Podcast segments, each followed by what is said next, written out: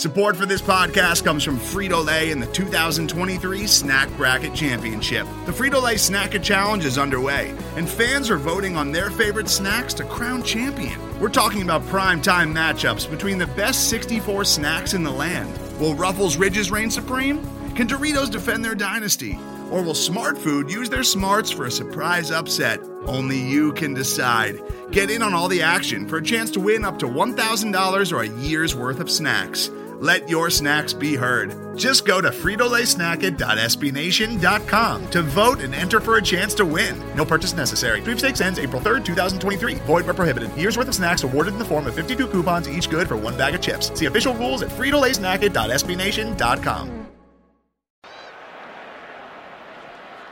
Whoa, he has trouble with the snap, and the ball is free. It's picked up by Michigan State's Jalen Watts Jackson, and he scores on the last play of the game. Unbelievable. O'Korn rolling, launching for the end zone. In traffic.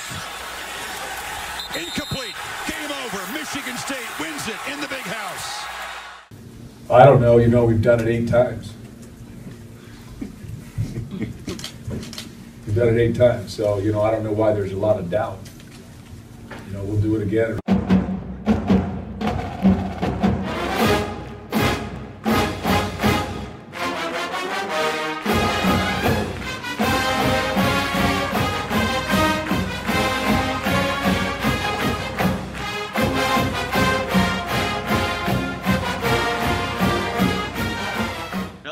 Everybody, and welcome to another edition of The Only Podcast. I am your co host, Austin Smith, joined as always by your other co host, John Kirby. You can find us on Twitter at ACSmith06 and at John underscore Kirby. As always, follow the mothership at The Only Colors. Uh, I mean, I, don't, I feel like this deserves some type of like special entrance, but I, I'm so distracted at the thought that it's only Tuesday right now that I can't really get it out. John, it's a it's a big week. It is, but I want to not lose sight of what we did last week. Okay, it was fair. important and Ground it me. make this week matter a lot more. Good point. We'll get to that. So yeah, let's concentrate on what happened. Uh, hey guys, did you have fun on Saturday? Before the last two minutes, I didn't either. full meltdown. Yeah, that was uh, something else. In case you're living, I, I don't know, in space. Uh, in ca- in which case, How hit, you- hit me on Twitter because we got some questions. That's pretty cool. Um, uh, Michigan State went to Happy Valley and won a game that I don't know. Neither of us thought they were going to win. I would say, in all seriousness, you play that game in Happy Valley with that roster twenty times, still one win. Yeah, I don't really, I don't disagree. I mean, I so just to just to quickly recap, you know, Michigan State went in and beat Penn State, uh, number eight ranked Penn State, um, 21-17. Penn State. I mean, we laid it out last week just how big of a mountain this looked like, but from the Penn State side, coming off a bye week, coming off of a really tough loss at home where they They collapsed. hung, and they hung though with a really good team. Right, they should have beaten Yep. Ohio State, who looks to be one of the best teams in the country. Um, lost in the very end, and you would have thought coming out of that, hosting a Michigan State team coming off of a Double digit loss at home. disastrous loss. I mean, a, a disastrous loss at home to uh, Northwestern, coming in without six offensive starters and still down their punter and still down their maybe their best corner. I mean, if you look at this on paper, it, it should have been a bloodbath. I mean, I saw predictions that were saying something like 42 17, like pretty consistently across the board. And frankly, I didn't really disagree with any of them, but um, You know who made money? Vegas. Shocking. Well, yeah. Good as- for those guys. Way It sounded cooler. don't you feel? head. Don't you feel Yeah. good for them? Finally caught a break. Finally. Oh man, someone's looking out for Vegas. But this game really was um, pretty awful to watch, in my opinion. Like from an offensive standpoint, from from an offensive standpoint on either side of the ball. Like it really, in, in many ways, both real and sort of just like, like qualitative and quantitative, reminded me personally a lot of when Michigan State went and beat Ohio State on the road um, with Tyler O'Connor and Damion Terry splitting reps at quarterback. Obviously, more injuries in this one, but not at that key position of quarterback. Um, just like in that game, the defense came and absolutely answered the bell. I mean, they gave up two big ones in this game, but John, That's going to happen. but wouldn't you say that this? I mean, what do you say about this defense now? I, I mean, you know, it's I, and not to toot our own horn, but let's let's do it. toot Toot.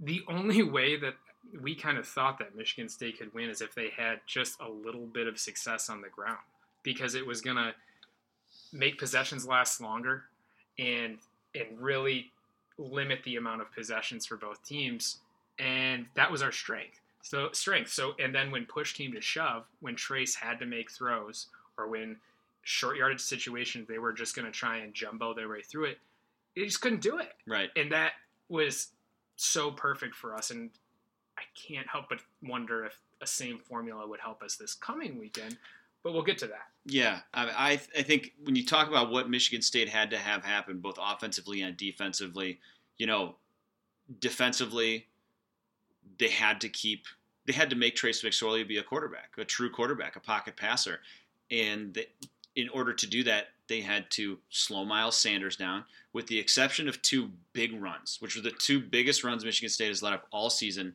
Um, they did that. So- they did that really well. and you know what the it was odd because showed us joe Bachie is human he's not a computer he was the reason that the first big game happened Yeah, big time. He picked. The, it was funny watching it. You're so used to Joe Bachie making the right decision in that moment, but there were two gaps that Sanders could have gone through realistically. Mhm. He could have cut to the outside, or he could have gone right up the middle.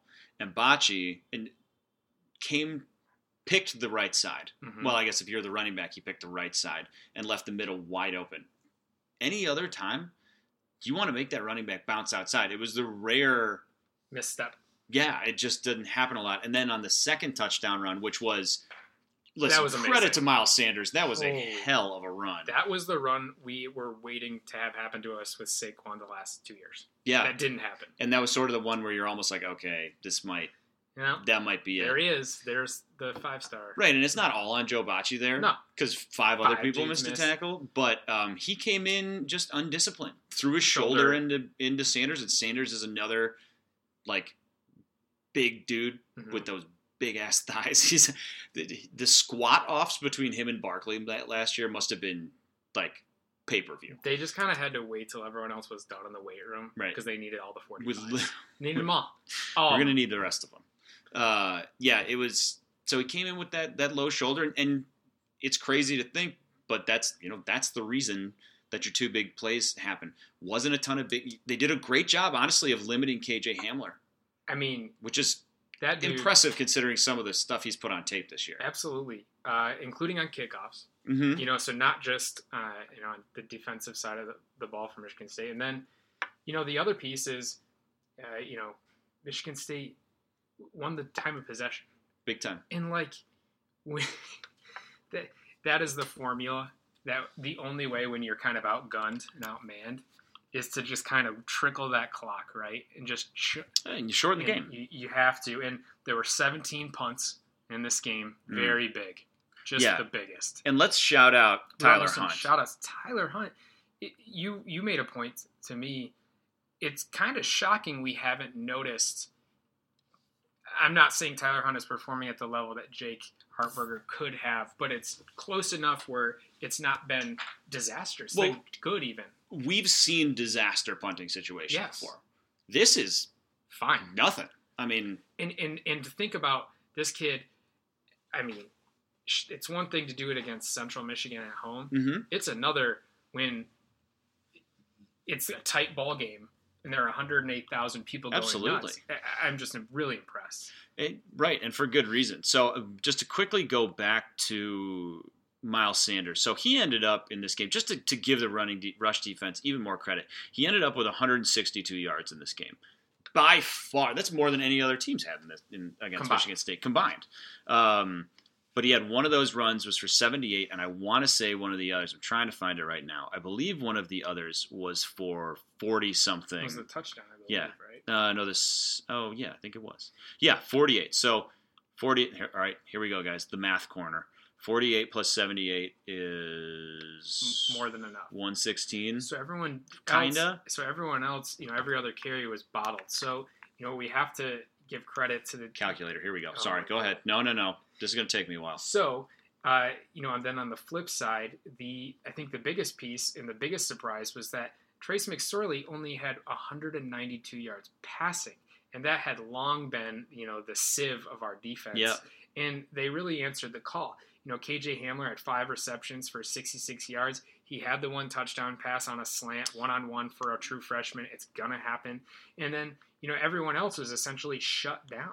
You know, not one other person had more than uh, three receptions. So So Miles Sanders has a 78 yard touchdown run, or a 78 yard run, a 48 yard touchdown run on two carries. His other 15 went for 36. yeah, I mean that's that's part That's of the course. 2.4 yards. Unfortunately, um, those two runs did happen, and they can't happen again uh, against a team like Michigan, who isn't quite as good at running the ball as uh, Penn State, but they're pretty close and as committed. Well, and we'll talk about. I think there's a, a pretty sizable difference in the way that they do it as well, um, which we'll get into in a little bit. So that's that's a lot about the defense. I thought the defense overall. I mean, you hold a team like Penn State to 17 points. It kind of says a lot of the story uh, on its own. Offensively, I mean, the, I have a very hot take about this game. Do it. So first of all, as everybody knows, they came in down Cody White, uh, down Darrell Stewart, down Jalen Naylor, three of your top four wideouts. Still have Felton Davis. Turns out that's enough.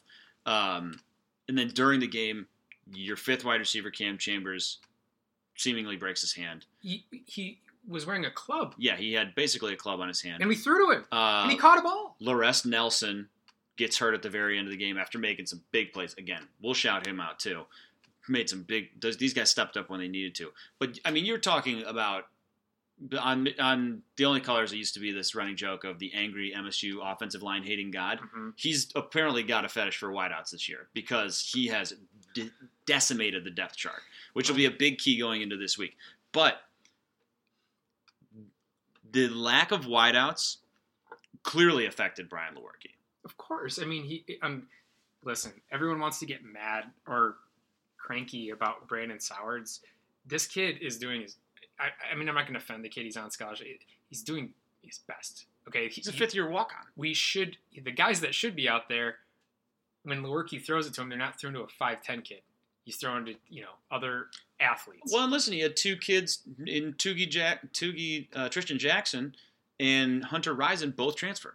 Those are this is where your depth is supposed to be, Mhm. and really, it is still a pretty deep group after what we saw out of Laress Nelson and Who and showed- Cam Chambers. Both actually played, you know, showed themselves pretty well when they were playing.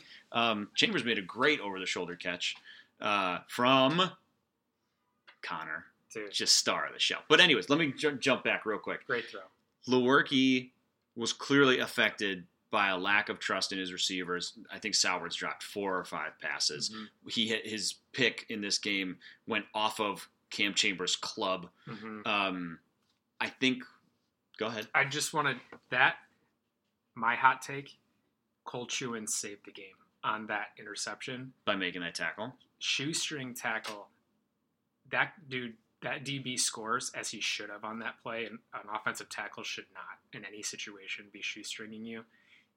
It's twenty-one to seven. I have a really hard time seeing. Yeah, it's probably ball game. Cole Chewins shout out. Yeah. Keep going. Wide receivers. My hot take is that if the wide receivers are healthy, and again, this is a what if, Mhm. but I, mean, I think Michigan State wins this game by ten to fourteen points if all the wideouts are healthy. Cody. I mean, I'm just saying. It this tends to happen It's- when you lose those players. You realize, holy crap, those guys are really good. Even right. for guys like Darrell Stewart, who are on again, off again playmakers. Even for guys like Jalen Naylor, who have really had two games where they've been stars. When you really get down to the bottom of this barrel and guys just don't look comfortable out there. I mean, we saw C.J. Hayes out there. Um, You saw CJ Hayes on the last drive celebrating uh, L- uh, Laress Nelson's catch instead of being like, okay, we need to line back Right, up. He's exactly. so used to celebrating Right. plays because he's on the sideline all the time. I mean, that is where we're What's at. right? It's awareness. I mean, it's like these, these are guys that were never supposed to be playing this year. This mean- year, Andre Welch got out there. I mean, like, I think with a healthy group of receivers, you've got a more accurate Lewerke. You've got. I mean, I really thought that Lewerke did not play all that well, really until the very end. I even. I didn't really think he played that well until the very end. He uh, he kind of kept MS.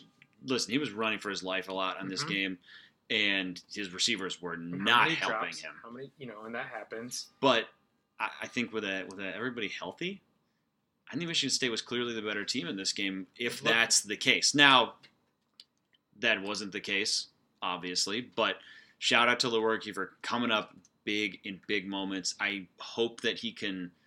Well, I hope a couple things happen and that he gets a little healthier receiving core this week and he can use this game. I really think that this has the opportunity. If you can carry this into this week and, and repeat a performance like this, I mean, you you you have a lot of conversations that are on the table. Yeah, it's a, it's a really good thought. We have to talk about. Um, so we got opened up the mailbag today. Got a couple of actually a lot of questions. We're going to kind of intermix them throughout the pod here. Uh, Joe Firstel um, said he wants at least five minutes breaking down the fate of the defensive tackle. I have one question for you, Joe. Are you trying to kill me? Joe, do you? How about instead I just for five minutes bang my head against the table and you listen to that? I could just leave this podcast silent for the next five minutes, and you would pretty much get my my emotions on on the matter. I'm mad. I was mad offline watching. I'm mad online. and here, here's the only thing I'll say about it. I did see a lot of people jumping in with the opinion that them's the breaks. No, You know, and when you when you get little giants in mousetrap, you, you get things like that. I'm gonna I'm gonna stop you right there. No, you don't, because you don't make the world that hard. You don't have to throw to your 300 pound defensive tackle when your kicker has made his last 16. It's okay to do the to and if you, it's okay to the fake's not even the problem. I mean, the fake can just be not throwing the ball when your quarterback 17 of 40 that day to a to an over the shoulder Willie Mays type catch to a defensive tackle. That just why? I I don't. I don't know, man. That, the, that, the fake's yeah. not the problem; it's the play. Why It's can't the it's. I- I have a problem with both of them for for a couple reasons. The reason I have a problem with going for it there is you're not close. This isn't like you're from the 20? yeah, you're not from the 20, so you're I don't know. I'm with you. I know but what you're if say. you're too far away, I think okay, yeah, you know, Coughlin's not gonna make it from 50 or like I get a little more weary about a 50 yard field goal. This is like a 40 something yard field goal. The cor- the kicker is perfect on the season. one He's of four. 16 for 16. One of one of one of four uh, kickers left in the nation that hasn't missed. Okay, you have that. It's you have a chance to tie a game that maybe they don't think this, but you probably shouldn't be in at this point, and you're gonna just turn that away. Uh, Hey, hey, I don't know. let's not I- worry about I it anymore. No, That- it, it's also the fact that you threw the ball to Raquan Williams. Like throw it to somebody Well, that's the problem, and, and I don't want to hear like, well, that's the element of surprise. It's like exactly because it won't work. right. Surprise, uh, surprise me and throw it to a tight end. Surprise me and throw it to someone who's used to catching a football. Other or weird, who can jump. Because Well, if that there's- was somebody who could have turned and actually pivoted and jumped instead of just standing, like hoping the ball would land in their hands, it'd be great. I'm getting worked up, and I have things to get worked up about later. Okay, but and so go ahead.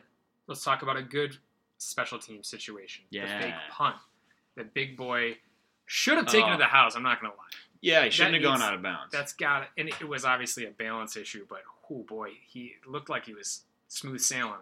yeah, it was pretty open in front of him, but uh, I mean, back to back trick plays, Love it. both featuring BBB, which love it. obviously I am a huge fan of. I was uh, I was having I was having a good time when those were going on. You Um, were. I was there. The, it's true, you were. Um, the fake punt I thought was super well designed, and I thought it's funny because going into going into games against Michigan State, I just feel like, Against especially what?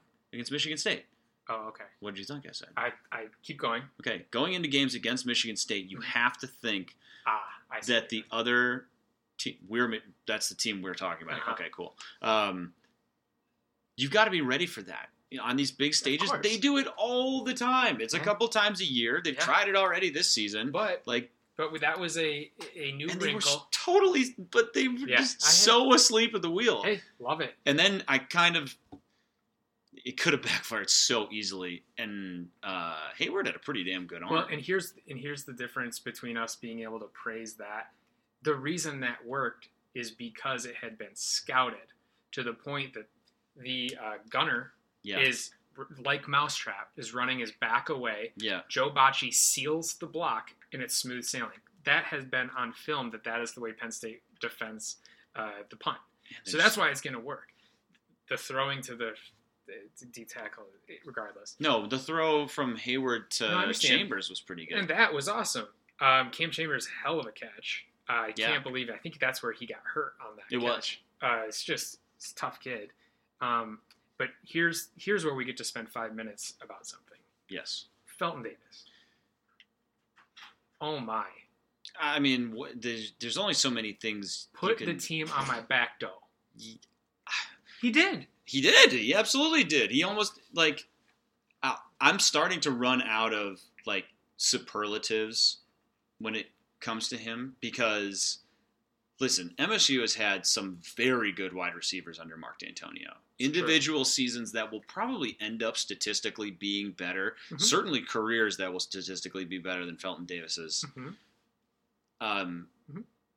but I think pound for pound, I I I'm not even honestly sure that it's all that close that this is the best receiver we've ever had. Well, wow. Charles Rogers would have something to say. No, under that. Dantonio. Oh, sorry. Okay. No, come on. Okay. Okay. Yes. Jeez I can. Louise, I can. I can hear that argument. Plaxico Burress. While, while I'm on, bro. while we're Andre here, Rison. Yeah. and thank you for the segue, Austin. Now that we're halfway through the season, I have been keeping track, much like I had for uh, college basketball season, some records um, as we see Felton, uh, Brian, and uh, Matt Coughlin start to climb. Quick update on Felton Davis: it's 100 receptions, um, closing in on the top 20 all time in career. Uh, Eugene Byrd at 114 at 20th, so he's coming up Old on that. And then you're going to start to see a lot of names you've heard before uh, Herb Haygood, uh, Blair White, RJ Shelton, et cetera, et cetera. He's also closing in on the top 20 for receiving yards all time with 1,450. And keep in mind, these are all basically in, in a year and a half, Yeah. right? So he's closing in the top 20 there, um, about 200 yards to go. But here's one that he is tied for 11th all time in touchdown receptions with 14. And he is to top five is Andre Rison and Plaxico at 20. I have no reason to believe that at he- 14? at 20. No, he's at 14. He's at 14. I have no reason to believe that Felton will not be in the t- at least tied for the top five by year end. Uh, You don't think he can get six more? The in way six games? considering where our wide receivers are at in a in a bowl game. Yeah, it's just a lot. That's all. He had two I mean, last I- game. I- oh, again, I Because think he could have two this week. I don't. I mean, because the and be- it's because the wide receiver depth is not there. It changes once there are more targets, right? So um, I mean, that would be pretty impressive for him to get to that point. climbing up the charts here. Yeah, so maybe he's you know close to the top than we realized. It's it's funny because I said last week, you know, sort of expecting the loss that I felt like, based on the way this season was going, I almost felt like we were wasting Felton Davis's career three out of the four So years true. because. You know, if you remember, as a true freshman, he was forced into duty. He actually started the college football playoff game. Like that's a great trivia bit, by the way. dude. Like that's crazy. His sophomore year, we're three and nine, and he doesn't even really play. Mhm. Um, junior year last year obviously has a phenomenal Breakout. season, breakout, huge breakout, and then this year the way that it was going going into last week, sitting at three and two, coming off a terrible loss, Where we didn't feel like he was targeted enough. right? You felt like man, we're really just going to flush three seasons of a NFL receiver down the down the tank. I mean, obviously last week, mostly because of him, uh, offensively at least. You know, there that conversation has really completely changed. This is an NFL wideout. I wonder, I do wonder where he's going to professionally like draft wise end up Yeah. only because he Not quite fast. Happens. he's not a huge burner. Mhm. Um, He's got the size, he's not yeah, but he's not like a big burly guy. I feel like he's a dude that just gets in the league and is just good because he can catch That's what I mean. It's- Yeah. When you can catch everything, they'll find a spot. Yeah. By the way, he knows how to get open. He was. It was only Brian Lewerke's fault that they ever had to review that first touchdown he caught. Correct. He was had nobody within ten yards of him. Can I read you when I said he put the team on his back? If you uh, didn't happen to hear or read after, I'm going to give you a few pieces of information. He scored.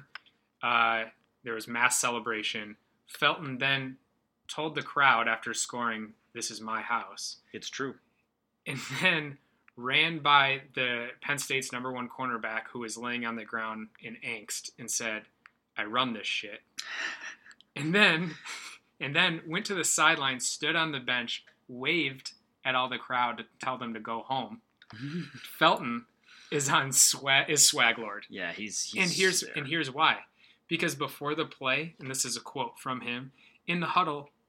Quote, I told Brian I'm going deep, and no matter what he does, I'm going deep. So I told him just throw it up and give me a chance to make a play. And that's what he did. So, am I telling you that Felton Davis was disregarding whatever play call there was? Maybe. maybe. Do I love it? Yeah, because it was cool as hell. Um, when you have a guy that is that confident and and can perform, you have to start to think if you're Brian, like, you know what? I like the jump ball play with Felton a lot. Yeah. It might be worth it. And here's where I'm gonna go in right now, Austin. Are you ready for Oh, this? Oh, very. that Penn State defensive last play was fireable. Fireable offense. Someone needs their job lost. And here's why. They, they rushed four. Mm-hmm. We had three wide receivers. Mm-hmm. We had a running back stay in and a tight, t- tight end stay in to chip. Okay. Mhm. The other wide receivers on that play were uh, Brandon Sowards, Mhm. um, walk on, and Cam Chambers, who is wearing a club, I believe. Okay, let's keep this going. The tight end was a safety valve, so he came in to block and didn't move off until the ball was in the air. So that tells me that Penn State had seven, seven people guarding three. And then they decided instead of putting one, two of those seven on the only person that was worth a damn on offense, they put one and decided to take six to cover, as I mentioned, a walk on and a clubbed hand man. Fireable. Maybe they were stick him on the club. I'm happy. Yeah, that was bad. Uh, and if I- that was our team, yeah, I mean, we'd all we'd be telling everybody that this man needs to go. Fire this man. Who this man? dude, I Uh, worked up and it's not my team. I got to tell you something too. The other part about that Felton Davis catch and everything that he said that makes it so awesome is that the guy that he did all of this on Mhm. in this game is uh, I, I might say his last name wrong, but it's Amani Oruwariye, Mm, I love it. senior corner, Wow. projected as a first to second round pick by most draft services. I mean, Mhm. this dude, he's legitimately very good, Austin. which is why You hate to but see I'm it. just saying, man. I, FD3 is what he is. Felcro, young Felcro. You hate to see it. Yeah, and that's bad. I mean, I. It's funny. I was giving James Franklin a lot of credit earlier in the season, pre these last three weeks, saying that I think he gets a little overlooked when you talk about you know really good coaches in college football. Um, but he also just sort of reminds me of. He kind of reminds me of like John Calipari, Huh. in that he's a really good recruiter. I Yeah, mean, like they get is. great classes, but when it comes to like in game, Not for me. She just freaks out. Like like how about how about Cal's never been an in-game adjustment guy. Can I, can I can I offer a correction or maybe Yeah, absolutely. not a correction? Just can I give you another name? sure, How about uh, I got. I got a really good one. Painter? That's exactly what I was going to say. Yeah, I went a little too successful. Yeah, Matt, not Pa- Matt Painter is probably a pretty good uh, Comparison. Pretty good comparison for Yeah. him. Yeah, I, I- he just doesn't adjust in the game, and like the fact that they weren't ready for the trick plays, the fact that they weren't able offensively to, to really, they just thought they could do to us what they did to Ohio State. They seem very underprepared, Shout out and to just a, came out flat, man. Like Dude. like I don't know. I can't tell you how disappointed I would be if I was a Penn State Oh fan. boy, You get you get Ohio State and Michigan State. You get them back from last year, and they're both at home, Mhm. and you get a bye week in between. Yep. Well, I mean, like it's in the Big Ten. It's ever the way that the stupid schedule works is it seems like it's every other year. You either go on the road and play Everyone. it because it's a Big Four. It's Michigan, Michigan State, Ohio State, and Penn State in alphabetical order. Uh, typically, you go on the road and play two of those three, depending on which one of those teams you, have are. to, yeah. You have to, more or less, um, at least two. And they tanked it away. And and so when you get that opportunity to get two of them at home, you got to win at least at least one, and then try to go on the road and win. Now for Michigan State, this is one of those years, just like Penn State. We got two of them at home, and we already won our one on the road. well, we got to get them both because the Northwestern. Got to get them both because that's a bad one. Although uh, we did, Hey, we'll get I, to it. but li- I mean, listen, you're one and zero in the division. Here we go. End of end of story. I like it. That's where you're at. Hey, dude, that was fun. I enjoyed that. I hope you had fun on Saturday too. Same. Let's talk about what else happened uh, this past weekend because it was a doozy. In fact, there was chaos around college football. Yeah. Start with the national games we called out last week. Um, Georgia, who we thought was, you know, we as if you're new to the pod, everyone in the country is bad at football. unless- Everyone's bad. I'm be very cl- crystal clear about that, except for a handful of teams. One team. Currently, one. There's one good team. Alabama is that team, Mhm. and then there are a couple teams that could be good, Mhm. and then everyone else is bad. Right. Georgia could be good, and then they went to LSU and lost by 20. Not great. Uh, that's that is that is bad. That is Yeah, uh, they did let the band play neck, which was pretty dope. And if you um, are unfamiliar with that, I would pause, Yeah, go to Safari, Google LSU band neck videos, play, make sure your parents aren't in the room and that your significant others are prepared for this song. and or headphones. Headphones, headphones are probably a nice way around. All right, catch you in a few minutes. Welcome back. Okay, how did you like it? That was awesome, was it not? Okay, another game that took place was Washington at Oregon, and your Ducks OT walk off win. I'm just saying. They're not dead yet. I'm just saying, dude. Justin Herbert. I came into this season better, better. not sure, not totally sure, sold on Justin Herbert. Like Are you thought in? he was a. Well, the thing is, I just I get caught in these draft Nick hype. Is he an wagons. NFL savior? Oh yeah, oh, oh yeah. yes, he's oh, in. oh yeah.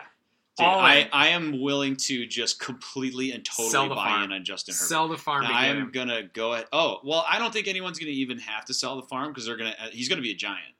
Oh. I'll throw that out there at you. So this year, he's uh, completing 63.1% of his passes. He's thrown 17 touchdowns and five picks. Is it Air Bear or, or Herbert? I'm going with Herbert, even though Air Bear is is so what's probably the better. hashtag this year? Do you know when you like lose for? Oh yeah, Puke on your shirt for Herbert. Herbert. Mm, I don't hate that. Um, Okay. Put like dirt for Herbert. Mm. Uh, We'll think about it.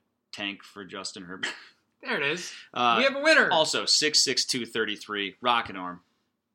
wins Let me- on the Yeah. win wins big games. Let's go. Yeah. Speaking of other big games, um, we tried to Oh, tell you It almost happened. that the Pitt name at Notre Dame they geared up. It was, it was right there. It took a pretty special uh, drive from Eli Book to end this game. Ian Book? What's his name? It could be his brother. Sure. Ian Book. What did I Three say? letters. You said Eli. It's okay. You had you had the Oh, I giant, think it's Giants on the brain. said- Yeah, my bad. Not important. It's Pitt, they had him. Yeah. Notre Dame, a team that could be good, didn't look good that I'm day. still on. I'm still on. I, I think Notre Dame is still. They might be the second best team in the country. I don't know who else is number two. you, Uh, okay. Yeah, kind of forgot about Clemson. yeah, let's not do that. Okay, but so yeah. Notre Dame's in the race for number three. That's fine. I can dig it. So here's why we think that. Around the Big Ten, a few other things happened. Minnesota really made a game of it with Ohio State. In the in the shoe, Ohio State came out flat. I, Ohio State's just bored. Like That I, I really, I genuinely think that they don't like, okay, so here's the difference between Ohio State and Bama. Okay. I think talent wise, those two teams are pretty close, like very, very close. Without Nick Bosa, Without, well, that's big news that came out today. Nick Bosa out for the rest of the year. That's huge for the rest of the Big Ten Correct. and really for their national title hopes. I'm telling you, Chase Young is still every. I think Chase Young Okay. eventually will be every bit as good and might already be. But uh, that, whew, you, even with six draftable guys in your D line, like losing Bosa is a big deal from a from a schematic perspective as much Mhm. as anything. But um, that's big, big, big news. Well, but I think they get bored. Okay, so between the two, I think on paper, talent wise, I think they're the closest thing you're going to find to Alabama. The difference between the two is that Ohio State plays in the Big Ten Mhm. and Bama plays in the SEC. Like it or not, Bama plays more games that they get up for on a week to week basis have to, than Ohio State does. have to. Ohio State, they're always going to come ready to play Michigan. They're always going to come ready to play- Penn State, Wisconsin, Michigan State. Every other game, like maybe Iowa. I mean, that's you're talking at most four games a year, and They then maybe one against Iowa last. right, and then maybe one non-con. Don't know. Outside of that, Mm. like sleepwalk, and yeah, they I mean, they get bored, and, And like can. you look at Bama. Yeah, they've got some. I mean, listen, they play the Vanderbilts of the world too, but you're playing Auburn, you're playing, Eh. you know, Florida, you're playing Eh. LSU, you're I playing Georgia. I mean, it's just it, you can't sleepwalk through your schedule the same way, the the bottom part of your schedule the same way, and I think it shows up on days like this. What if I told you that even though you know they had a lackadaisical performance, one by sixteen at home, didn't cover, you know, Hmm. the you know people are sad. That Dwayne Haskins still was 33 for 44 for 412 yards, three touchdowns, and no picks. Is Dwayne Haskins Heisman frontrunner behind Tua. behind Tua? Yeah. And because, and here's why, Dwayne Haskins, he's throwing, he's completing on the season 72.3%. He's thrown 28 touchdowns, four picks. Two, on, that's on 242 pass attempts, 72.3. That's absurd. Yeah, I mean it's a damn good team. I I do. Two is right behind. him. I get a little concerned about that defense, like long term. When Mhm. you're talking about them playing the true big boys, Yeah. like Well, uh, and- I mean, with that, without without uh, Bosa? Bosa, Hmm. that linebacking corps leaves a little bit to be desired. Honestly, when you're talking about the national elite, um, it's trickier. so listen, they've still got big games left. I think if you know, I don't know how many teams are going to. You can't just Who line up. compete. I mean, you're not going to line up and run Mhm. on them, but you did see that those spread option TCU and Penn Mhm. State, both with that little read option, both ran on them pretty well. And TCU might suck. TCU might suck. I think uh, I do want to. Dwayne Haskins is a quarterback Ohio State's never had. He's, I mean, there's a very which real, is crazy to say. which is insane. yeah, Troy Smith. You have a legitimate possibility that that he listen. I know Troy Smith won the Heisman, but again, when you're talking like physical Okay, attributes and true ability in a passing game, he's different. he's better. Yeah, he's different. He's Yeah, sick. He's he's also Ohio State fans enjoy your year of Dwayne Haskins because he that boy is gone. If He he's a gone. if he's a redshirt sophomore, he is outie, and he might be Yeah. he might be challenging Herbert for a top ten pick. I wouldn't be surprised at all. What does he not have? First of all, not. How are you going to say that about your boy? Challenging. I didn't say overtaking. Okay, come on. I like it. Don't put words in my mouth. Okay, let's keep it moving though, because Okay, we'll get to Ohio Fine. State when we yes, get to Yes, but it. I like talking about him. you know what I love talking about. Rutgers. Rutgers had to play a football game. Their moms made them, and they lost at Maryland, thirty-four to seven. And while that may seem insignificant, before I go in on Buckers, I'm going to go in on Maryland, who is four and two and has a pretty nice little team, regardless of the, what they've done in the offseason. Which I'm yeah, not going to seriously. Maryland had an announced crowd of under 33,000 people. And I know it was Rutgers, but I don't care. You, you came to the Big Ten. that Delany wanted them, wanted them in Rutgers. And you know what you got? You got a Maryland team that couldn't draw 33,000 people, and you got a Rutgers team whose quarterbacks finished two for 17 with five interceptions. Okay. Actual question. Mhm. Today, Yes, if you I today yes. were The no, wait, yes. wait.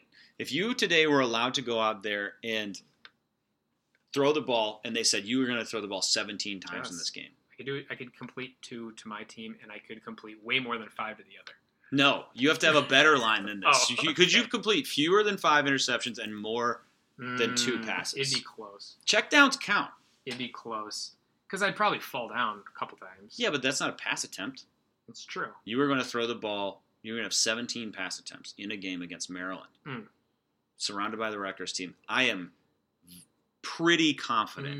Mm, hmm If I can get some friendly play calls, I could put up four to five completions. Yeah, maybe. Can I'm I talking checkdowns. I'm talking screens. Let me practice with the team for a couple days. You get a week's worth of practice. Oh man, well that changes things. You get a day's worth of practice. I can't do it. I would spend the first day trying to figure out how to like get it all the gear on. It would be a real shame if somebody knew somebody who can help us try this out. So, It would be a real shame if there was ever a Northwestern fan that had some access that that could help us put this to life. that we could put on video, Hashtag content. Make some video. I don't know. It might be fun. It's not a big deal. You might get to see us get bodily like harmed, which I'm sure everyone. I'm here enjoy. for it. I'm very here for it. I got health insurance. Iowa survived my up game Yeah, in style. not so fast. 42 to 16. And here's what was really crazy about it. Because, like, not that Indiana's any good, but the fact that Iowa in back to back games has dropped over 42 points. That- They've dropped 90 points in the last two games. Who is this? No, do you do you remember what I said Oh, God. like a while ago? This is Iowa's year. This is Iowa's. Year. It still might be, even though they dropped to two and- Wisconsin. They're two and one. It doesn't matter. I know, I Wisconsin's know. I know. Wisconsin's stinky. Wisconsin's not a good to, team. you know where they still have to lose to? At Penn State. That's, That's, what an I'm L, saying, baby. man. It- uh, here's it's Iowa. It's an Iowa year if there has ever been an Iowa year. Call they on me. still they still get to play Northwestern at home. Oh, hey, don't go not so fast, my friend. No, but Northwestern's the only team in front of them in the standings That's what I'm right saying. now. It's Northwestern's to lose. It- here's a very real, real situation. Oh my I've, d- I've done the Please math. don't, don't do it. I've done it. Northwestern can win this division and go into the Big Ten championship game eight and four. Against Whomever, whomever, ten and two Michigan State. it's possible.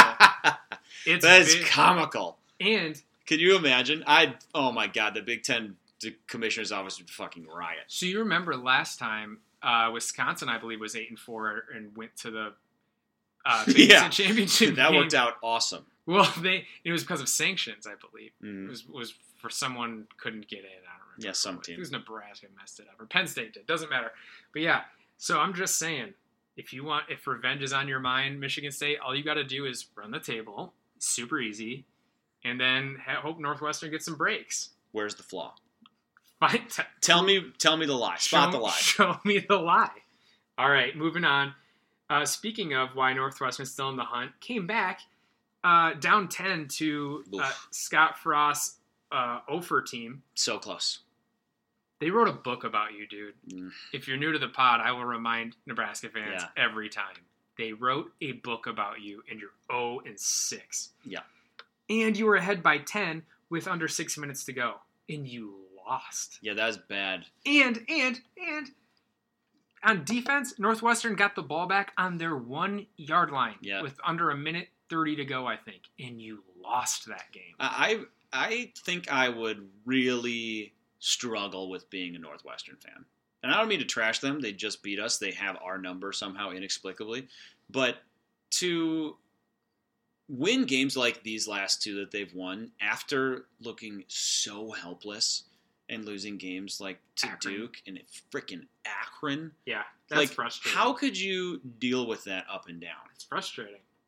I just don't understand. It's like being a hormonal teenager. Like one minute you're way up, I the don't next minute want to. I don't want to play football anymore. We I really have good to it. study. Man. Like I just, yeah, I don't, I can't believe it. Like they they show up. Like I give them credit, man. They they show up in big moments. They show up in big games. I mean, they actually played like shit against Michigan State, aside from Clayton Thorson. But He listen, balled. He balled. hey man, they're they're they're in a position where it looked like a complete disaster, and now they're they're in the. I can't believe it. They're in the driver's seat. they they control their own destiny. So another game that happened was uh, Purdue went to Illinois on Illinois' homecoming, and you know what? Illinois was actually winning this game, and then they lost forty six to seven. Quick little 46 nothing run by Purdue. Is that what you're telling me? Yeah, they Yeah, that's that's brutal. not good, and uh, Again, just just just shut Illinois down. Would anyone notice? Mm, No. The No. answer is no. We live in Chicago and people don't care. yeah, it's true. I'm trying to think what like a simple reason why we need them. For the wins? What if they and Rutgers just played each other every game instead? Told us what happened. That can be their league record. No one cares. No one has to see it. No one has to play it. Yeah, I mean, or just put them, put them both down. Relegation. Relegation. Oh my God! To get just anybody remotely interesting instead of them would be really nice. North Dakota State. So uh, the last game, the Bison. the Bison. Uh, Wisconsin traveled to Michigan, lost Woof. by 25. Sheesh. Are you ready for my hot take? Mm. Yeah. Wisconsin is a fraud. It's yeah. Wow, John. No, no, Really hot. but because it's easy to it's easy to say they're a fraud after they lost. They're one in five against the spread. That's that is why. They're not very good. Well, They're really injured. Their defense has been banged up. I never thought their offense was much to begin with because you knew it. Well, because you knew it was going to be, and I'm just not a Hornibrook fan. Like, Mm. not a fan of noodle arm quarterbacks. Mm. Never have been, never will be. Mm. That's what he is. I hope his mom isn't listening. I'm sorry, Mrs. Hornibrook. Also, should have kept the maiden name. True that. Mm. Maybe it was worse. God, can you imagine? So Was That so- was it Dick? so Had to be. so concludes uh, the Big Ten results from last week. Let's jump into some notable national games coming up. Um, Not a lot. well, not, not a lot, but uh, NC State, who we know nothing about, they just kind of keep winning, and their only game of substance was canceled this year. They travel to Clemson. Clemson can kind of ver- them, verify themselves as the real in this one if they want to, or they can Ohio State coast and leave everyone guessing. And then the other game is uh, College Game Day. Your Ducks Let's go. travel to Pullman to Mm. take on the Pirate.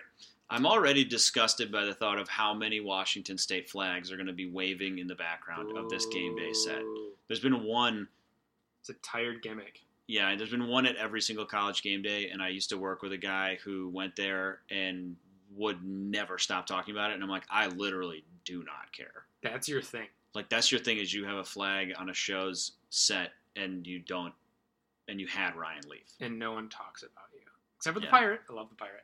Yeah, Mike Leach is, is is keeping me coming back. This is a that's a little test for Oregon. I mean, Washington State can score, if nothing else. That's about it. Don't do a lot of else. Sure. Okay, and one quick note for everyone. Guess who, Ah, guess who's almost ranked? Yep. Uh, your Utah State Aggies. just saying. They're there. Just saying. Six and one. Projections have them at winning uh, every game the rest of the season until they travel to Boise State, who stumbled last week, I believe, or two weeks ago, and so that puts Utah State in the driver's seat. So here's a fun hypothetical: If Utah State wins that first game, Hmm. are we in a UCF situation?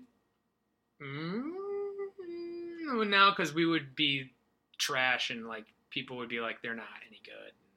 I Yeah, but are we- are we having? I mean, they're clearly ranked if they Yeah. win that game. They're seven and zero with, like you said, the showdown with Boise State. To end the year, and then they get the Mountain West championship just game listen. I'm not saying because they're in the same division as Boise State. I'm not saying that Hey, you are or aren't. But listen, you're talking if You- if they can run the table, you're that'd talking. be your six. yeah, that's like Very- legitimately very a very real. good team. Very real possibility. Feels good. Okay, Honestly, feels really good. it's our, Austin, is second it our, best win. No, our best. I stand by it. All right, I'll let you stand by it. Probably be the best win uh, we have all year, Mm. and I don't care who else we beat. It still stays true. Sure. If that's true, we need to reevaluate some stuff. Anyways, Coming up around the Big Ten, uh, the week eight, nine. Eh, yeah, know. sounds right. eventual. It's a week. Illinois travels to Wisconsin. No, That's gonna be a bad one. No thanks. Not for me. Maryland at Iowa. That could be cool. Might not be a terrible game. Uh, Uh, it's Iowa's years. Game's already been decided. My fault. I forgot that. Thank you. Northwestern at Rutgers. Rutgers homecoming. Here's why I bring up that. Because I had to look. Big Ten teams are because we lost our homecoming game Yeah. And then we beat Penn State. It was their homecoming. I was Mhm. like, that's kind of odd. Usually win your homecoming game. Yeah. Allegedly. Big Ten teams are five and six in homecoming games this year. And this week, Northwestern plays at Rutgers. That's got to be five and seven. Mhm. And then Iowa plays Maryland at home. It's probably win. Regardless, little interesting fact. I I don't know, man. This just seems like a game that Northwestern could lose. No, no, no, no, no, Just saying. no. And here's why. Dude, they almost lost at home to Nebraska, who is objectively horrendous. Not Rutgers bad. I know. Okay, I know. But that was at home. I, I They under- lost to Akron. I understand. this is a this is a team I capable understand. No, this is a team capable of horrendously low lows and very high highs. but not so as I'm low just as Rutgers. saying, I'm just saying that it could happen. I don't think it will. I think Northwestern will probably cover, and the lines they're they're getting twenty point five. The people request to see Exhibit A, Kansas 55, Rutgers 14. Don't care. The defense rests. I'll show you. Northwestern lost to friggin' Akron at home. You better hope that Northwestern doesn't lose this game. Yeah, I hope they don't, but it might happen. I'm just, I'm just preparing the people for the. It's like You don't put that. it's like listen, the asteroid probably isn't going to hit us, but there's a chance it's coming kind of close. We might feel the breeze at the very least. I, okay. Solar wind. we have talked more about Yeah. that All right, game. let's go. Come on, Penn State at Indiana. Both teams desperately need a win. Penn State's going to run train. There's no question. Next, Minnesota at Nebraska. you know who's favored in this game? I- It doesn't- Nebraska. It doesn't matter. Nebraska's favored. They might win. They're going to win eventually. Well, they do have Bethune Cookman on the schedule. Oh, well. Is it going to happen this week? Are they going to finally get through? Or do I keep reminding Nebraska fans that you wrote a book Mm. about a guy who hasn't won you a game? I mean, did they write the book for one win? I- I think I you don't can. I think this is going to play beyond this week. Maybe not. Last game before our game. Ohio State at Purdue. Don't Yeah. do not sleepwalk here, Ohio State. You For can real. do it against Minnesota. For real. But you I'm telling you right now, a night game, the little engine that could in Purdue. You don't just waltz into West Lafayette and expect to come out with a win, unless you're most teams. listen. They got a big drum. Don't you ever forget. Austin, you know how I watch every single game? I'm aware. And like last week I even watched that Maryland Rutgers thing. Not the whole game, just parts of it. Hmm. I'm sorry. It's called I- masochism. I do it for everyone here. I'm telling you, I will not watch this game because I will not probably be physically capable. Yeah. I will be I'll be spent one way or the other. I will be full blown out of gas by about not 3 good. p.m. yeah. Yeah. So that's what we're going to get into here. Okay. Uh, it's the week. It's, it's the time, guys. Some people's favorite, others least. Some people both. I feel. I don't know how I feel. Let's just talk about the basics. Michigan is playing at Michigan State this weekend. Game kicks at twelve thirty I think- Eastern. I think it's actually 11. it's- it's been yeah. kind of it's 11, 12. it kicks Well, just sorry, 11 just Central. just be prepared. It kicks at eleven Central, twelve uh, Eastern. Um, Michigan currently favored by seven. Fun little weather tidbit: there is a fifty percent chance of rain. We've said this for the past couple weeks, and we're kind of goosing you. Yeah, This time's for real. yeah, and yeah, you'd hate to see it. You'd hate Um, to see it. it's obviously we don't have to tell anybody you know what this game means you know you could use every cliche in the book throw the records out the window no love lost teams don't like each other blah blah blah blah blah um, in reality this game all of that aside this is a this is a massive game this is a massive game for both teams um, for michigan state you have put yourself in a position now where yes, you were just able to beat Penn State. Huge win, no question. You are now with this game, if you can go in and what is on the line is the chance to legitimately be able to say, we can make the Big Ten championship game and we can go back to the Rose Bowl. For Michigan, you exercised some demons last week for sure. Beating a ranked team finally under Jim Harbaugh, that's fun for them. Um, now you get a chance to go on the road. You're highly ranked. You're number six in the country. Uh, you haven't beaten. I mean, you're one and five against your big rivals. One and six. One and six against your big rivals. Excuse me. Pardon me. And is that true? hmm Notre Dame. Great point. One and six against your big rivals, and you haven't won a road game against a ranked team in longer than I. I don't even know the year. Um, this is, and you have, as always, standard is extremely high. Your aspirations are extremely high. You have a, gr- a very good team, so it's okay. But this is a game you you you have to win, both from a we literally have to win this game to win the division, thus go to the championship game, and all of the things that come with that. But also from a if you were one in five, you still have to win this game because it is everything you say about yourself and everything you build your program around and your narrative around means you're supposed to win games like this. You haven't done it. You have your chance. You're probably the better team. Mhm. Um, this is it. So on a very top level, it's a it is again, needless to say, a massive game for both sides. The pressure is not on the team in East Lansing. No, It's not. very much not. And here's why. if you think for one second that Harbaugh is not reminded of his record against his rivals, which gets people run out of town in Ann Arbor, gets people run out of town in a lot of cities uh, where you coach college football in America. Can't do it, now there's no there's no one else. Okay, Yeah. there's no one else. He's it. So that's why it's even more pressure filled. There's no one else. You're the savior. He was the nuclear option. one and one and six. This is it. You're favored. You got the better team. You're you're playing against a team that is de- depleted. You coming. You're playing against a team that has just had an emotional win. Coming down off of that. This is it. What are you gonna do? Yeah. So It's a huge game. So what I would say about Michigan State on the flip, you have to consider this. There could be no better time to play Michigan than after Penn, uh, an emotionally taxing game like Penn State. There is no team, there is no Purdue. Instead, if imagine if we had played Purdue this week, I am terrified. yeah, same. The only game that could get everyone immediately focused this Sunday morning is this. This team's they they won. They figured out how to win somehow, Yeah. some way in a game they fumbled four times, got picked off. Yeah. Away game.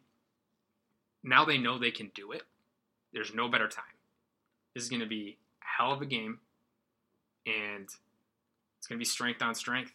Yeah, and, and again, I, I we got a question from Arpon Lobo where he asks, oh, "Will the narrative that this is the only game on the schedule that MSU and Dantonio care about ever go away?" I personally kind of think that's dead. I mean, I think it will always be the game that matters most, uh, and I frankly, I personally wouldn't want it any other way, um, because what you see in a lot of strengths for Michigan State, you see the same thing mirrored in weaknesses by Michigan because we take this game so seriously. It gives us that edge, and it plays into recruiting. It plays into who you are. They've talked about the chip already all week. That's built in. I don't think that. I think this narrative personally is is already dead, but uh, that doesn't mean. But it's kind of better for Michigan State that Michigan, as a whole, thinks that. If that's something that's being preached, that's a good thing. I've never understood it. Uh, Mark Dantonio's teams consistently beat other very good teams. They just did it. They cared about those games.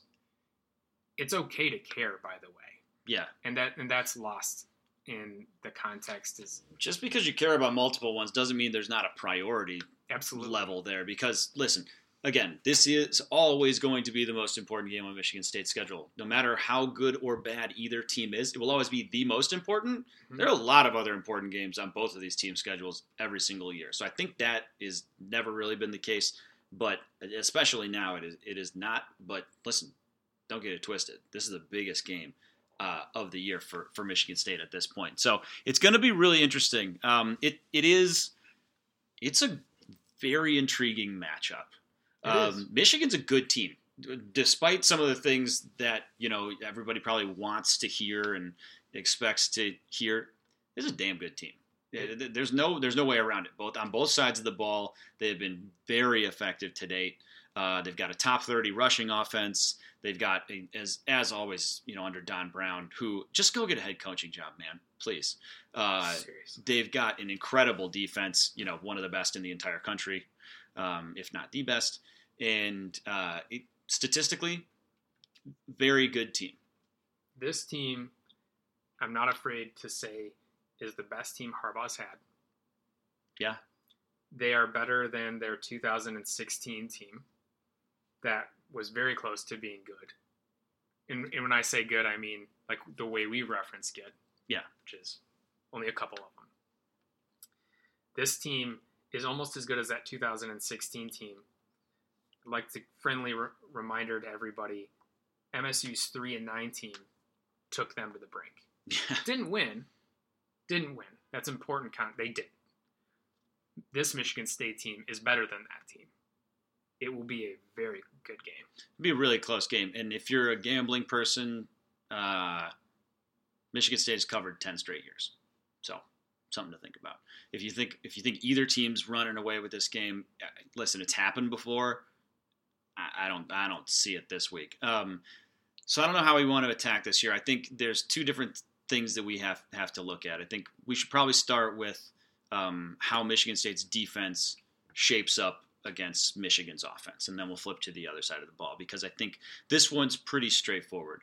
Um, we asked, got asked by Joe Furstel, uh, will we see the same defensive game plan that we used against um, Penn State? Pros and cons. I don't think Michigan State did anything especially special, for lack of a better term, against Penn State. Um, I did notice that they did blitz the safety, Khari Willis, a couple times, something they really hesitate to do. They also played a little more cover three. Um, again, I've been reading this. I didn't in the in the moment, you know, Yeah. didn't notice it as much, but um, they did mix up some coverages, brought some safeties, and it paid off. Khari Willis forced a huge fumble. Uh, if you remember hitting Trace McSorley, knocking the ball out of his hands. Would I be surprised to see them get creative against Michigan's offense? Uh, no, I wouldn't be surprised at all. What I will say is that I'm not sure that they are necessarily going to have to. Um, Michigan's defense, or excuse me, Michigan's offense, while pretty good so far this year, is not exotic. Nope. They want to do one thing and they want to do one thing only, and that is they want to run the ball down your throat. And then they want to pass when they have to pass. Now, I mean, and that is evidenced in their numbers. They're the 93rd in terms of offensive passing yardage, um, 93rd in the nation, 28th in terms of rushing yardage. And then they In the just rely on their defense. Yeah, they literally have they've only they only have a better passing offense than one team Michigan State has played against, and that's Central. Now on the flip side, they have the second best rushing offense, and that's behind Penn State. They like to control the clock. They like to control field position. It's what they do. It's who they are. This is the same offense you've seen since Harbaugh has started coaching football. Aside from a couple of years in San Francisco, it's it's it's very straightforward. Yeah. Um, and if they anaconda you, that's what they want to do, and it works. And it works against teams with lesser talent. Yep, one hundred percent. You've seen it, and and they blow teams out that uh, don't have the manpower to stuff those runs. I mean, it's led by Karan Higdon, who's you know already almost at seven hundred yards rushing on the season. Um, they've got a couple other guys in Tru Wilson and Chris Evans who run the ball a little bit. Kind of surprised Chris Evans only has 35 carries this year, to be honest. Uh, Shea Patterson. Here's a actually no. Let's start. Let's, let's stick here. They're going to try to just bludgeon you to death. Mhm. Now, to me, as a Michigan State fan, if you're looking at that from MSU side, that's okay. Great. That's actually best, honestly, as rushing attacks go. This is the kind you're okay with facing. Correct. It's not exotic. They're gonna, they're going to line up five offensive linemen, probably at least one tight end, if not two. Harbaugh sometimes puts like 12 in and the their game fullback. and their fullback, and they are going to run the ball at you. Mm-hmm. What Michigan State has done consistently all year is they have stuffed the running attack. Penn State was able to break off two big ones last week. Yep. Aside from those runs, again, they averaged 2.4 yards a carry. This is that's not how Michigan, unless it is something unless you are very far to the end of the oddity scale, very big outlier. That's not how Michigan's going to beat Michigan State in this game. They could win. Don't Mhm. get me wrong, but they're not going to do it by playing their typical style of ball. They call it man ball and or whatever they want to. And hey, it works against uh, it works against you know the also rans. It's also why he's one in six against his rivals. Yeah, I mean, it works against SMU. It works against Nebraska. Uh, it, it, it didn't work against Notre Dame. It barely worked against Northwestern, uh, and it did work against Wisconsin. So Yeah. listen, credit to them. Listen, they're they're this again. This is this is a good team.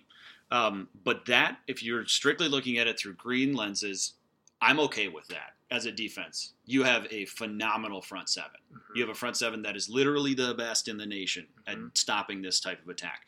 You can live with that. Um, and what that opens up and what this forces, it's very similar to Penn State in a lot of ways. Absolutely. Shea Patterson and Trace McSorley are not all that different when it comes to what they are as quarterbacks. Mhm. There's two. There are two differences. The first is a type of offense that they play in. Penn State oftentimes looks to use Trace McSorley's feet as a weapon. Michigan State did an unbelievable job of taking that away from him last week. Still not sure. Still, it doesn't make any sense. But Shea Patterson, while he did bust off an 81 yarder last week, Mhm. credit to him, um, is not that same type of not that same type of runner. He's best when he's able to. He does have 32 carries on the year, but that's in seven games. That's you know four carries a game. He's best when he's making plays in space and making those plays with his feet and letting his receivers get open. But that's not really this offense. Right. It's not. It's and we said it again at the beginning of the year. It's kind of a square peg round hole thing, but he is really talented and he's been making it work. Um, Michigan State really just has to worry about containing him. They don't have to worry about attacking him or really him being a huge threat to run schematically as part of the offense, unless they really change something up, which is not the Michigan offensive way. hmm Um, if you can keep him as a pocket passing quarterback, you're putting yourself in very good shape. This Michigan offense really does, in a lot of ways, to date, play right into Michigan State's defensive hands. Now, again, he's completing almost 70% of his passes. That's great. He's got 10 touchdowns, only three picks. Um, he's been solid. He completes passes to a lot of different receivers. Um, his touchdown guy is Donovan Peoples Jones, who has been quite good. Uh, five touchdowns on the year. No one else has more than two. And that's Ronnie Bell, who has two. Everybody else has kind of one. Likes to check down to his, you know, tight ends. But uh, this, again, running backs don't make many catches out of the backfield. It's it's not an overly complex offense. The way this again, this plays into Michigan State's hands because a, I don't think the pass defense is nearly as bad as people take it from them. I thought I think you saw it last week. They did a great job. Mhm. Um, didn't give up many big plays, if any, in the passing game. And then if they can just get pressure on Shea Patterson, something they have done a better job than I think even the biggest optimist at the beginning beginning of the year would have thought possible. They're going to put him in difficult spots, and he's going to have to step up, and he's going to have to make throws down the field to tough spots. Something Clayton Thorson was, has been able to do for three years. Those types of quarterbacks are few and far between in college football. True pocket passing quarterbacks. Shea Patterson, to date, is not one of them. You're going to see Harbaugh likes to put his quarterback in safe positions. You know, um, he's frankly hasn't had a decent one, a good one, an NFL quarterback. Sorry, Jake Rudock Yeah. fans out there. It's No. just not. He hasn't had it, and he, to his credit, will put them in safe situations and put them in rhythm-inducing situations. Lots of rolling outs. You know, simple decisions. If, and if it's not there, he can still bootleg for three yards. Mhm. It is manufactured for less decisions. In but in the pro set plays, when Shea does have to make decisions, if he doesn't make them, if he's not able to make the correct decision or make the throw on those plays, that's how Michigan State is able to capitalize. And, and it's all about getting pressure. It's all about getting pressure on him because listen, he throws a good deep ball. He's Mhm. got an arm, and he can hit Donovan Peoples Jones for big touchdowns. Uh, I mean, he's got a couple, you know, 40 plus completions on the year. He's got a 56 yarder to Ronnie Bell. He's got a 52 yard completion to Nico Collins, who is a beast, by the way. He's Mhm. a freak. Um, but it, it's all about efficiency for these guys. They're they're going to try to nickel and dime you to death and then bludgeon you. And I think, to me, against this Michigan State defense, and again, and, and we'll get to it in a second, but based on what MSU wants to do offensively, that is counterintuitive to the most the, the, the best way to, to attack this team. If I'm attacking Michigan State, I'm going balls to the wall. I'm going bombs. I'm, I'm getting my ball the ball out of my hand as quickly as possible, and then I'm running a play action. I'm going over the top. I'm, I'm studying Northwestern's film, and I am taking it. I'm Yeah. running exactly the same plays.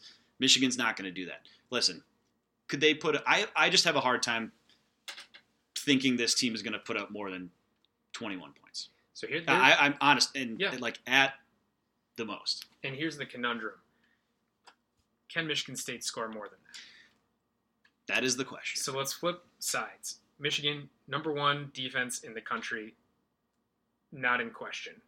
Uh, the 15th best rushing defense, giving up 109 yards per game. That's the best rushing defense we've faced all year. And giving up 129 yards passing a game. That is by far the best in the nation and obviously the best we've faced all year. Michigan State, for reference, averaging 123 yards rushing a game and 271 yards passing a game. Brian, if there is ever a chance for Michigan State to win, it's it's finding Felton and and hoping that some of these other wide receivers are able to play to create space and make moves in open in the, in the uh, open field. There's a couple different things about this that stand out to me in terms of the ways Michigan State is going to attack Michigan's defense. Again, overall, I mean, the Michigan defense is, is loaded. Mhm. This is where I truly think the Harbaugh recruiting is showing up. Um, I mean, he's recruited crazy defensive linemen. He's got linebackers, defensive backs. I mean, he, name it, he's got it. Uh, Chase Winovich has been an absolute stud this year. Devin Bush is, and I mean this sort of as a compliment, but there is a little undertone to it. He's, he's he reminds me a lot of Vontaze Burfict, where he is just flies, flies around the field and is not afraid to launch himself. Mhm. And I think that works in his favor sometimes in terms of an intimidation thing. But this kid's, you know, first, second round talent. Um, Yeah. Defensive backs and, you know, Lavert Hill and uh, Ambry Thomas and, you know, Josh Metellus, you know, uh, Tyree Kinnel. Like they've got, this is a, this is a really good defense. Um, where I think they are Vulnerable. ironically vulnerable is up the middle in in the running game. Um, Rashan Gary's missed the last two games. Mhm. Questionable for this Yeah. upcoming. game. Dumfor, Dwumfour, I believe, has missed a game or at least been injured. I, I know there have been a, a tested depth up the middle, especially at the defensive tackle position. So, when I look at what Michigan State wants to do, and I look at what Michigan's prone to giving up, Michigan, again, Anaconda, they want to suffocate you. They want to take away easy plays, but they are prone, and they've shown it all year. They're prone to the big play through the air or on the ground. When I flip it to Michigan State's offense, they don't they don't get easy yards. This team isn't a team that is going to go do what Michigan does on offense. Hmm. They're not going to go four yards, four yards, four yards, three yards, four yards, three yards. It, it's never going to be how this team's this season's team is going to operate most efficiently. I do think there's an opportunity for them to build upon the running attack that they showed last week. They switched to a zone blocking scheme, which has been a, made a big deal of this week, which is a little simpler for an offensive line. and kept consistency in Yes. the offensive line. It's crazy how big of a deal that can be when you practice with the same five all week. Now, it'll be interesting because I don't know if David Beadle or Kevin Jarvis. I don't think Beadle's going to play. Jarvis, though, apparently might play, Mhm. um, No, which would be huge for Michigan State. no depth chart released by Dantonio Yeah. this week. Also, love this. The I, that's petty on a thousand, and I L. love it. OL. Um, so, but listen, if if their offensive line can create any type of push and the running backs can get anything straight up the middle. I mean, I, I, listen, MSU doesn't get creative in their running attack. They b- try to run right at you. Mhm. So when they do, when they do run, attacking the middle might pay off. It Well- might benefit them because you don't want to go at the edge because that's if Gary's playing, he's out left or right, and Winovich is on the other side. the only way it works is if you have a kid like Stewart or Nailor who's able to run to to beat the edge. So listen, the other part of it that again, I don't think this, I don't think it, you can say this plays into Michigan State's hands, but what they have done well to date is create explosive plays down the field. What Michigan has struggled against is explosive plays down the field. Now, in limited fashion, but I'll say this: I think if I'm picking between these two teams, who I think could end up putting up 28 points, big asterisk at the end of this.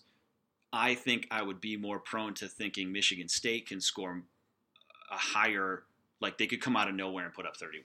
Well, I, big asterisk if Nailor and Stewart are healthy. Can I jump in on that? Sure.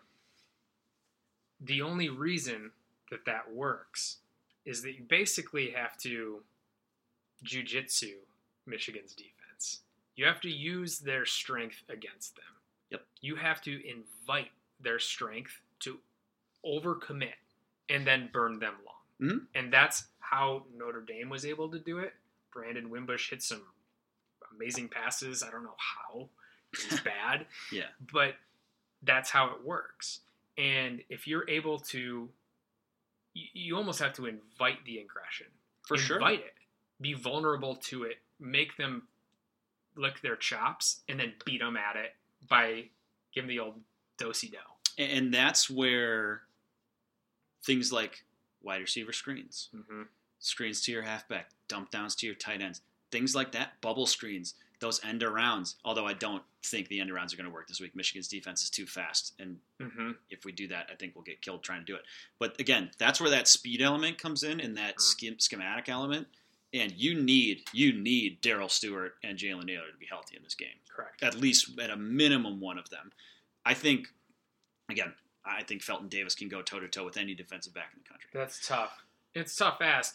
Reminds of me back in 2015. Was it uh, Bourbon going against um, Jourdan Lewis. Jourdan Lewis? Yeah, That was a hell of a matchup. yeah. And Bird won half the time, which is 150 yards. What?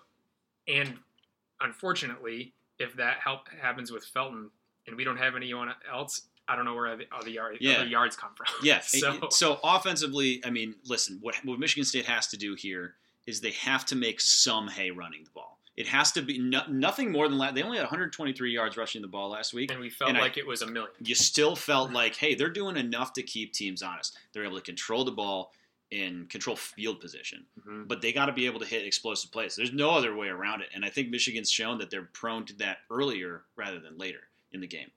So I think two things are going to be huge in this game. Well, t- two things have to happen.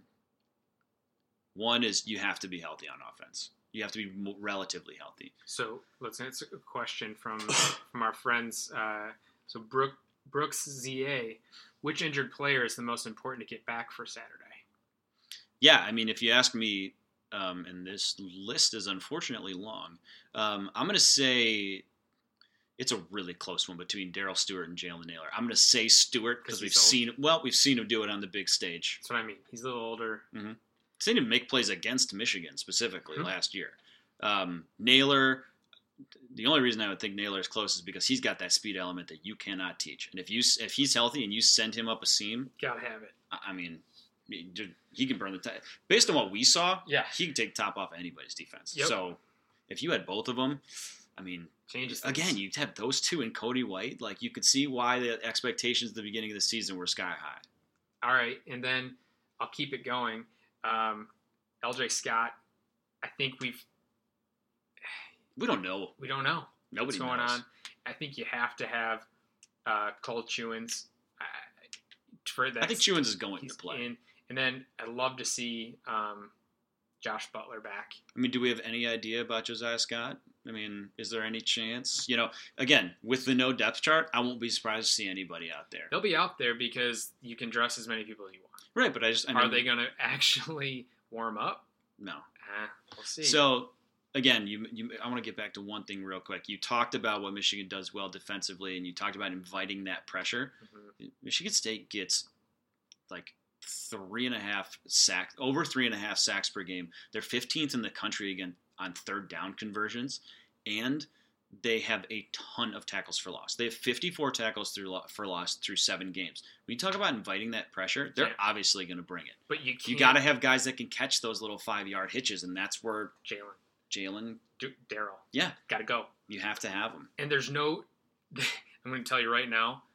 Don't think plant and go one way Oh, because yeah. they're because Chase Winovich and Rashan Gary, they as fast as they got upfield, Oh yeah, they're coming right back. back And y- y- you talk about now. Let's talk about some things that they do poorly. poorly.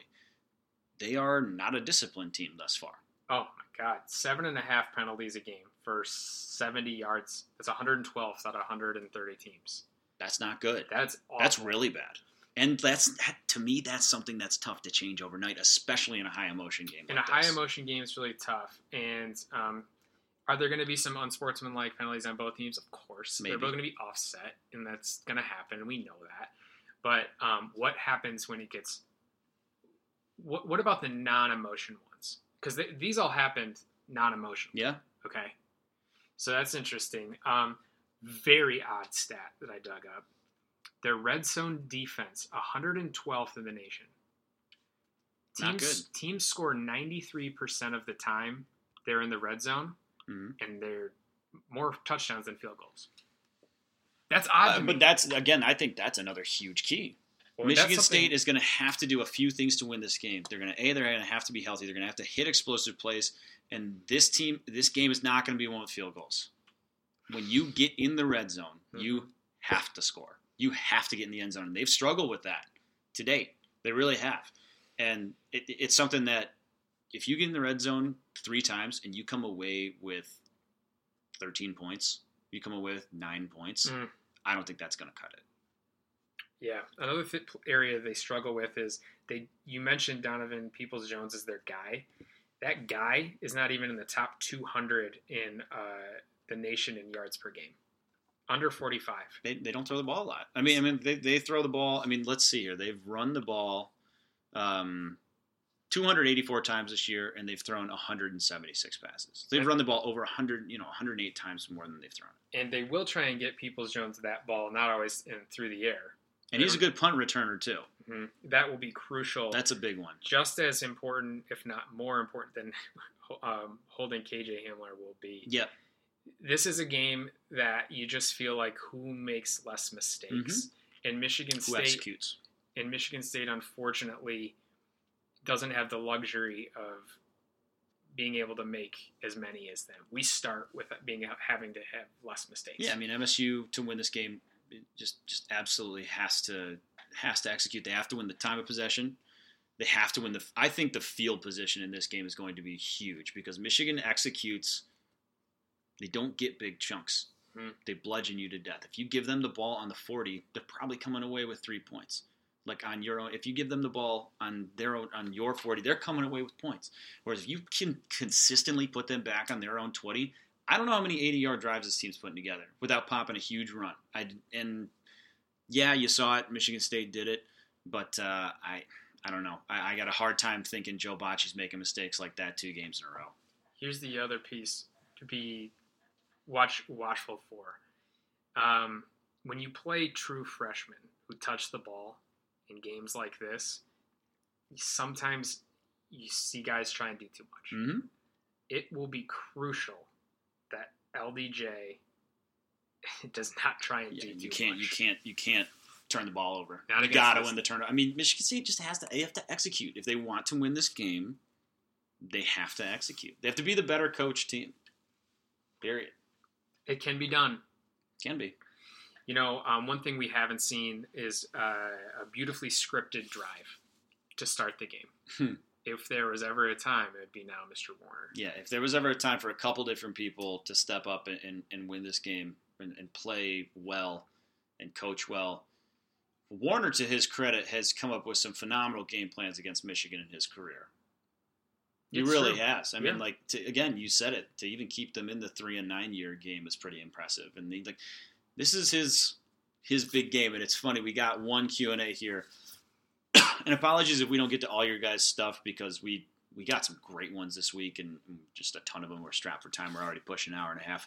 Um, is it worth beating Michigan if Dave Warner gets another full season of immunity? Yes, yes, it is. Shane Orling. Yes, it is because it means they won the game, It ideally means that he called a damn and it gem. means he called the damn gem. Yeah. So in addition to him, uh, I mean, I think Lewerke once again hold holds the keys. If he can play like he did down the stretch against Penn State, we're in. We're going to be in this game.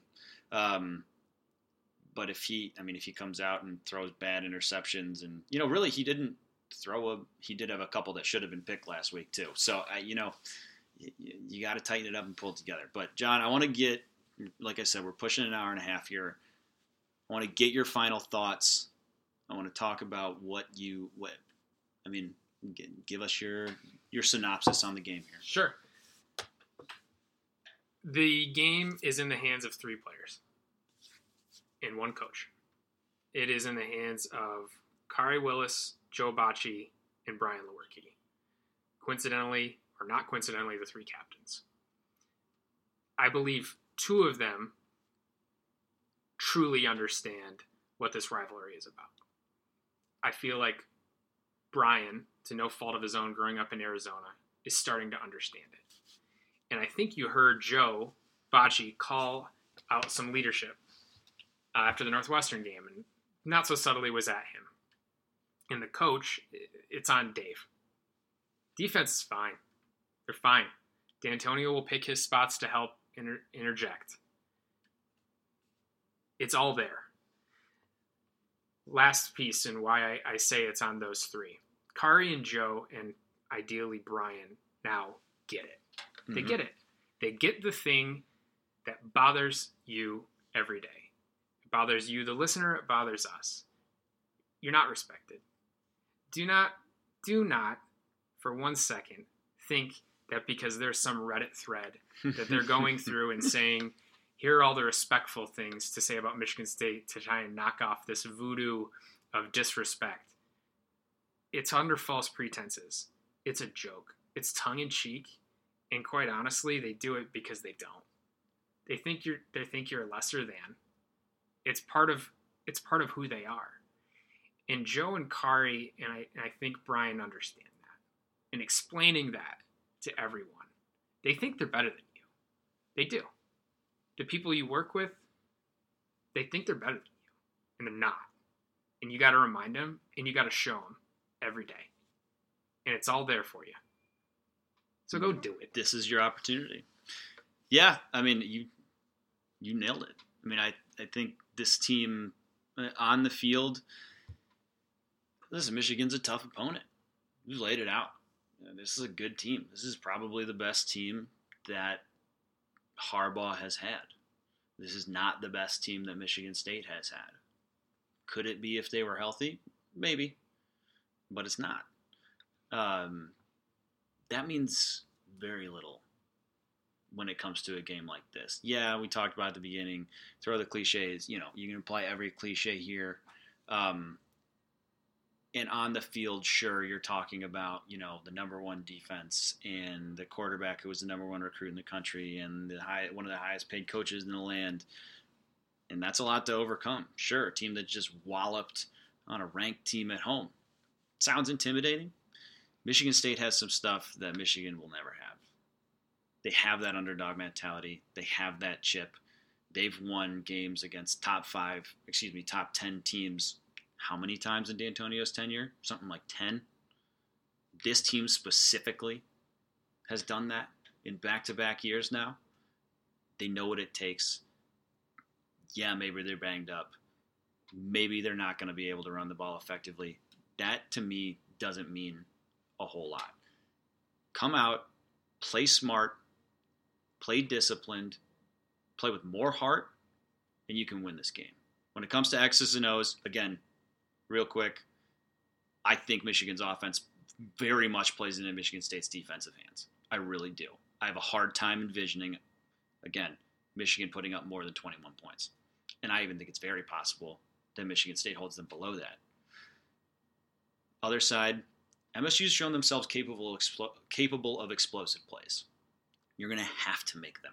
Felton Davis, that means you. You're going to need some other guys to be healthy. It's going to have to happen. There's no if, ands, or buts about it. The team that they rolled out there offensively last week, it's not winning this week. It's just not. But we've seen crazy things happen. I don't think anything crazy has to happen for this to be a win. Finally, your boy, if you're still around, I will be in East Lansing this weekend. Uh, please hit me on Twitter. Would love to meet some of you in person. Uh, before or after the game, if this game goes a good way, we will be celebrating until very late in the evening. If it doesn't, I'll be somewhere drowning my sorrow so very late in the evening. So, and I will likely be barricaded. and I'm a game time decision if I will be logged on or logged off to the twitter.com. Yeah. You won't hear much from me either. I love you all. I'll see you on the other yes, side. Yes, guys. Uh, as always, thank you for listening. Um, we're fired up. You guys should be fired up too. Uh, we will catch you guys next week. See ya. Today's episode is brought to you by Cars.com. With over 2 million vehicles and 50,000 more added every day, Cars.com will match you with the perfect car for you, your budget, your life, your style. And if you're ready to say goodbye to your current car, Cars.com will get you an instant offer to cash it in. Just start by entering your license plate and get matched with a local dealer who will write you the check. So whether you're looking to buy or sell, just go to Cars.com. It's magical.